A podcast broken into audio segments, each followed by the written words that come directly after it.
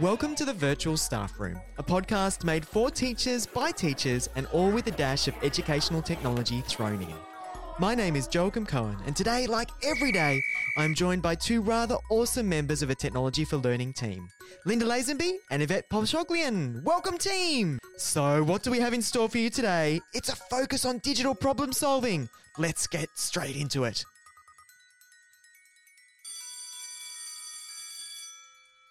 Now, many of you might have heard of a little piece of technology called the microbit, a small microcontroller that puts the power of physical computing, circuits, and programming in the hands of students, makers, and so much more. Now, it shot to fame in the UK when, as part of a collaboration with the BBC, the microbit was rolled out to every Year 7 student, a rather awesome and game changing initiative.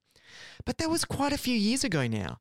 However, the little digital dynamo is still about, and today we are going to see what's new with Microbit and also learn about a way they, in the hands of students, have the power to change the world as we speak with Microbit Guru and their education manager in the Asia Pacific region, Waris Candra. Beaming in live from Hong Kong. Welcome, Waris. Hi, Joe. Now, Waris, we're so lucky to have you, and you've had such an amazing life's journey. We want to know if you can tell us about your passion for digital technologies and empowering the next generation. How was it sparked? Oh, thank you. Um, really, many thanks for inviting me here, and uh, it's great to be in this program. Um, my starting point is from my own childhood, um, my own experience back in Indonesia. Parents were both illiterate, and you know they just want to give their best education to their kids. And as I grow up and becoming parents, you know, I like to pass this to my kids. Back in year 2000, uh, marking the millennium back then, I had the opportunity to witness the growth of internet technology. And that has made its way to become mobile technology now. Um, back then, human resources with digital skills and technology were in huge demand, and it can only get more demand in, in the future. And um, back in 2016, I started experimenting with a microbit. And I thought, you know, I, I have to introduce this to my kids and probably to a lot of other uh, students um, all over Asia. And um, I was really fortunate that I had the opportunity to join the foundation in 2017, and uh, I never looked back.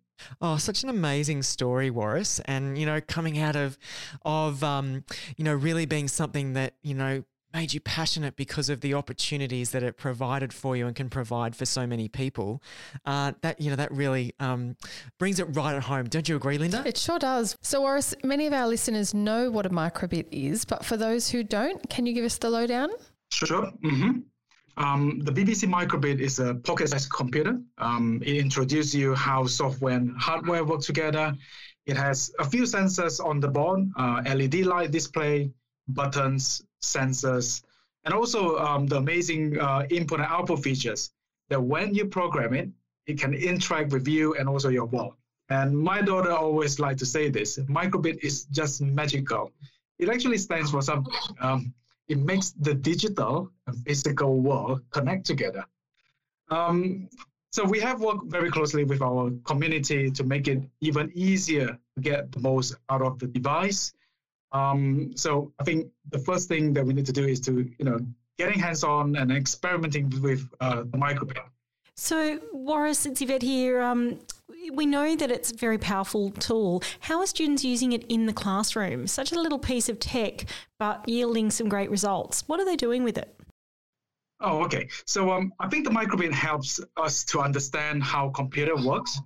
When we type on our laptop or touch the screen on our phone, we're actually using an input device. So uh, inputs allow computers to sense things um, that is happening in real world so they can make something happen. And usually um, we need an output like a screen or headphones to listen to the music.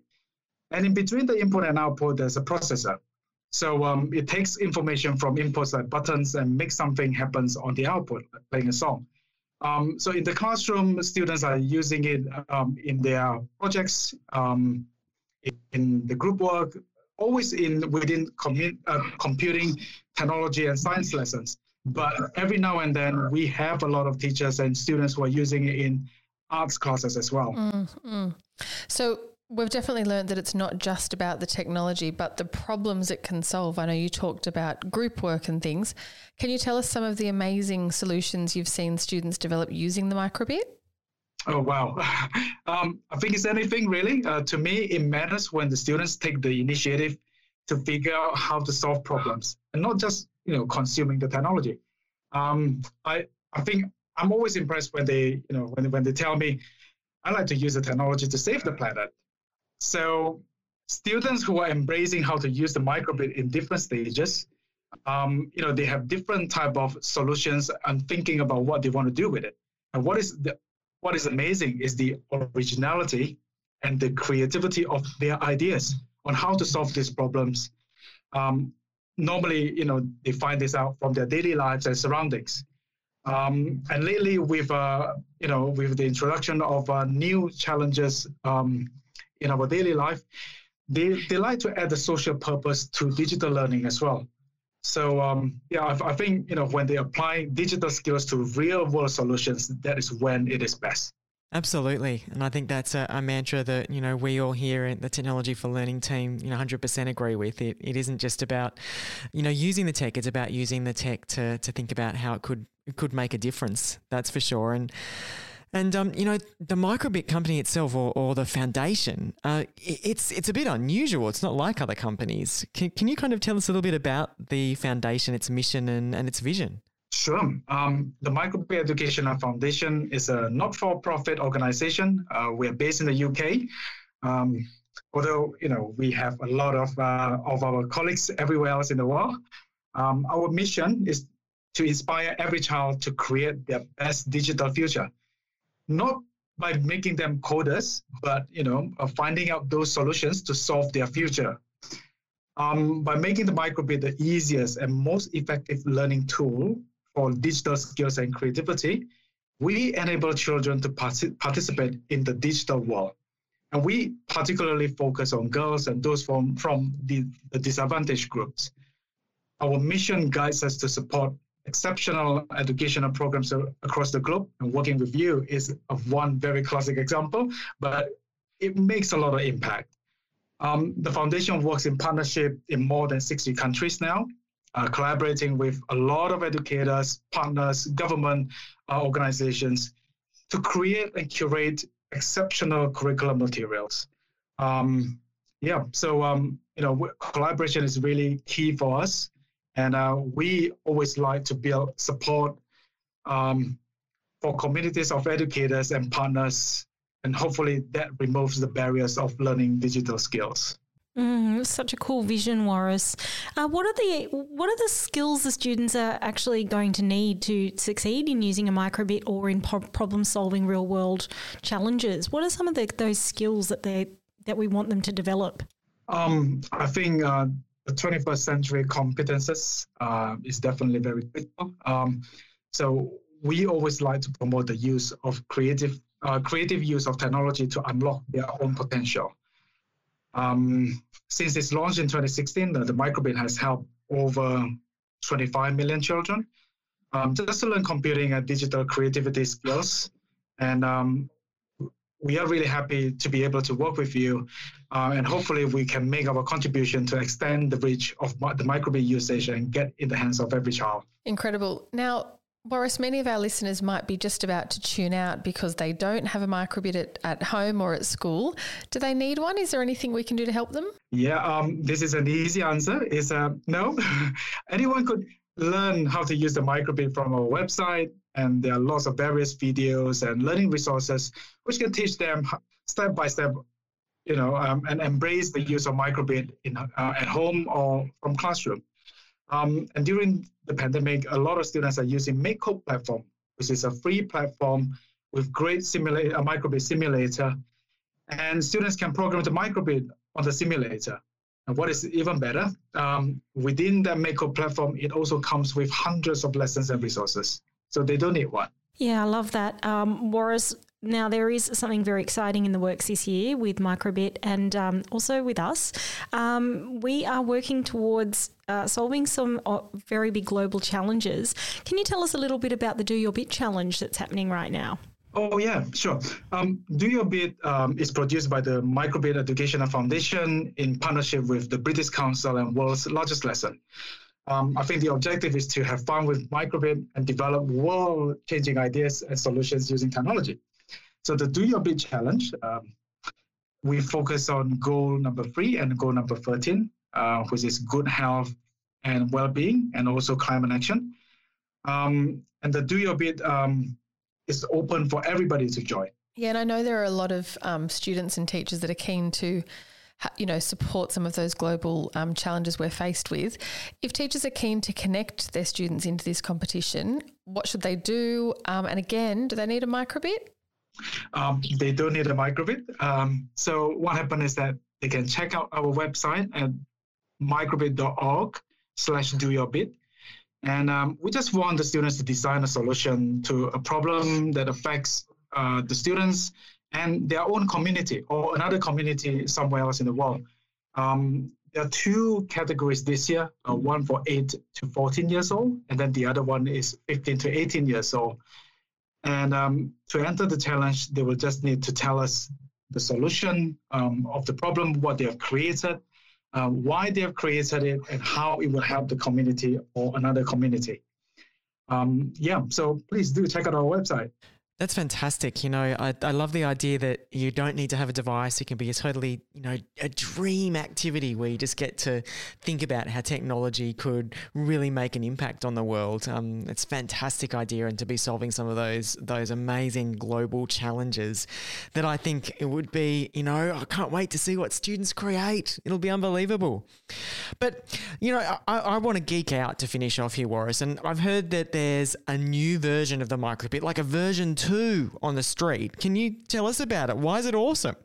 Um, so the new microbit it continues to support all of the same features that teachers and students have come to love. Um, with all the existing lessons and code for the original microbit will be compatible with the new device. Um, we added a few um, features like built-in speakers so students can take their creativity to a new level. Um, they can compose music, give projects a voice and personality, or even build an orchestra um, of interactive motion sensitive instruments. And with the microphone, it also allows the device to respond to sound. Um, you can tap control and control our creations, or even make a disco lights that dances along in time with the music. So um, what happened with the new microbit is that um, we want it to be a little bit more powerful uh, just powerful enough to run machine learning systems. And the foundation hopefully will support um, these new uh, resources in the future. And as our community spends more time with the device and explores the capability of the hardware, they can then take advantage of these exciting um, machine learning and AI possibilities through applications that respond uh, to advanced patterns of sound, voice, motion, or light. And it's all on the microbit board.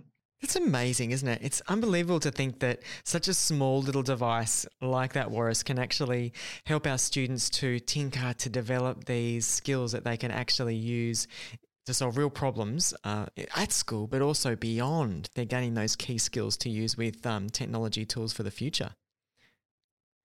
Now, before you go, we're nearing the end of our podcast. One thing we do with every one of our guests is, guests is we play something that's a little bit similar to Desert Island Discs, which is famous from a UK podcast, except we call it rocket ship robots, Waris. Now, what the challenge is, is you've got to imagine, we're really good at imagining here. You're imagining you're in a rocket ship, you're on your way into outer space. What piece of technology would you take with you? I'll take a microbit. Oh, I knew it. I love it. It will, will keep you going forever, won't it? You'll never be bored. It will, because imagination is the only limit. Um, you know, I would like to bring that with me. So um, that will keep me company for a long way to go. And I'll be able to experiment just to think about what I can do, you know, to solve any problem that I might face in the space. That's a classic answer right there, Waris. I Thank wish you. I thought of that one. Yeah, that was You're good. Exactly I mean- right. yeah, yeah. Oh, as Yvette said, Waris, thank you so much for joining us. It's really great work you and the foundation do to build the next generation of makers and creators. So don't stop.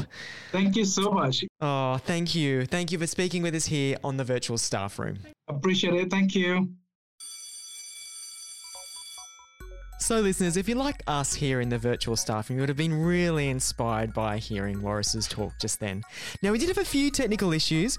Unbelievably, Waris has got two of his children at home homeschooling, uh, and our amazing Linda Lazenby troubleshooted. She figured it out, didn't she, Linda? Yes, that was my win for the day. I realised that the children on their live video calls may have been causing connection issues. So we managed to write it. So hopefully you heard everything that Waris said. But Linda, Yvette, I was totally inspired. What would you do with a microbit? Okay, so as a keen gardener, there is one very cool thing you can do with the um, the microbit, and that is measuring the soil, the moisture in your soil. And I think that's quite a useful thing, uh, especially if you're rushing out to check all the time what's happening with your garden. So that's one thing that we've actually got in the magazine coming up this month. You know what, Yvette? In addition to actually just being able to measure the moisture, if you get really geeky, you can kind of connect a pump to it as well. Oh, and make gosh. it a self-watering plant. Next level, you're free to set that up for me, aren't That you, takes Joe? away you needing to garden can do it. anything. now, I stumbled across um, the step counter that you can create using the microbit, which helps support the UN global goal of good health and well-being, which is the third goal. But the step counter, super simple to make. Pop it in your sock. If you don't use an Apple Watch, you can track your steps that way instead.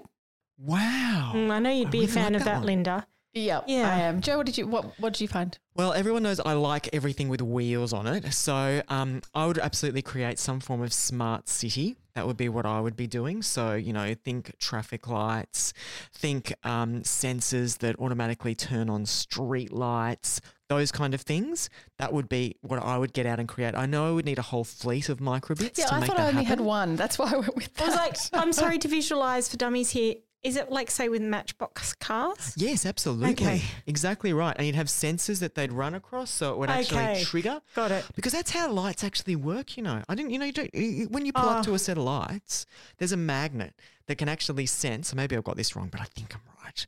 There's a magnet that can sense your cars there. See, I used to be a scooter See, I scooter thought rider. that was an urban Well, myth. yes, I was behind a motorbike the other day and I had to wait th- for three sets of changes. That's right, because it didn't sense the motorbike. Mm. It's really frustrating when you're a motorbike rider. I find myself going backwards and forwards until I figure out where the magnet is.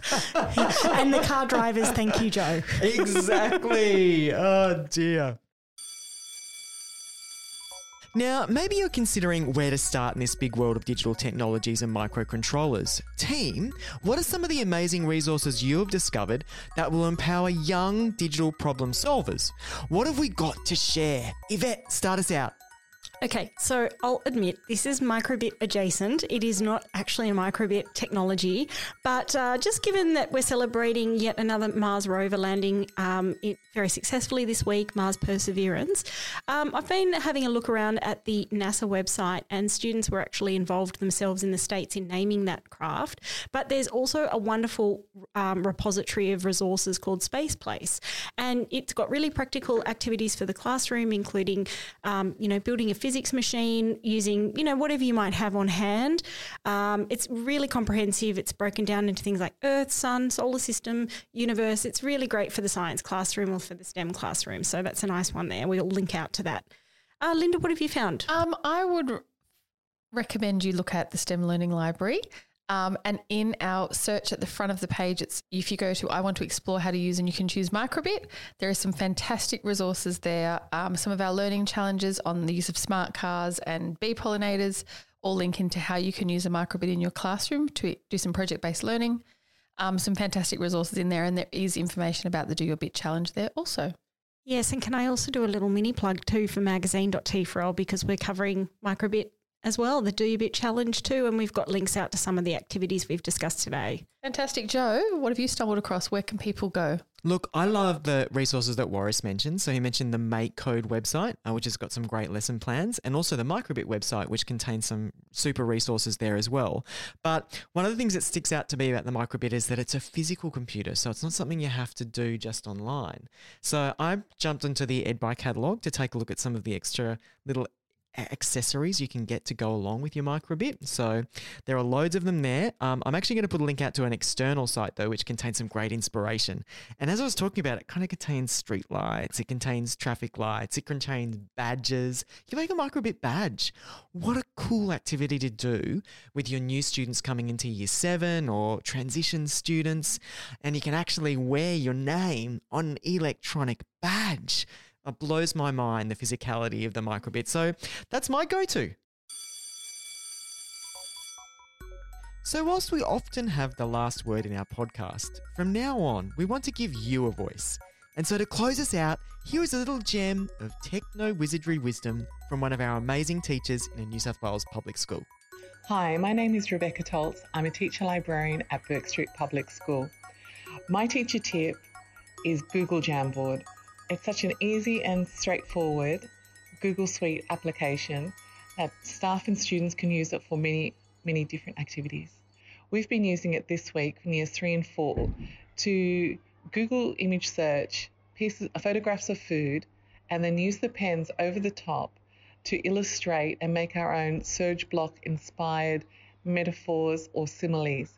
We add a text box, we type in what our metaphor or simile is, and uh, if you look on my Twitter feed, Toltzable, you'll see that um, I've taken a photograph of an egg and I'm cracking up. Thank you. Okay, Team Supreme, are you inspired? Yes. An amazing guest, the best of techno wizardry wisdom, jam packed episode is all I can say. Linda and Yvette, are you already excited about our next episode? Absolutely. Any sneak peeks? Um, No. No, you're not going to give it away. I can tell you, you are going to want to tune in. Just a little note please be aware that all views expressed by the podcast presenters, that's us, are our personal opinions and not representative of the New South Wales Department of Education. Discussions aren't endorsements of third party products, services, or events. And please note that as much as we sound like it, we are not experts in legalese, tech speak, or anything in between. We're just passionate people keen to boost technology for learning in the classroom and to help build the skills, skills in your students and for you to solve the problems of tomorrow. Do your due diligence, read further, and if we've got something wrong, let us know. We too are always learning and always improving. This podcast has been produced by the masterful Jacob Druce with the assistance and supreme coordination of the Technology for Learning team.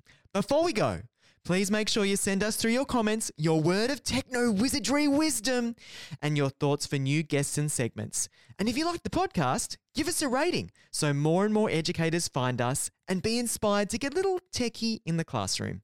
Stay compassionate, stay curious, get creative, everyone, and thanks for joining us.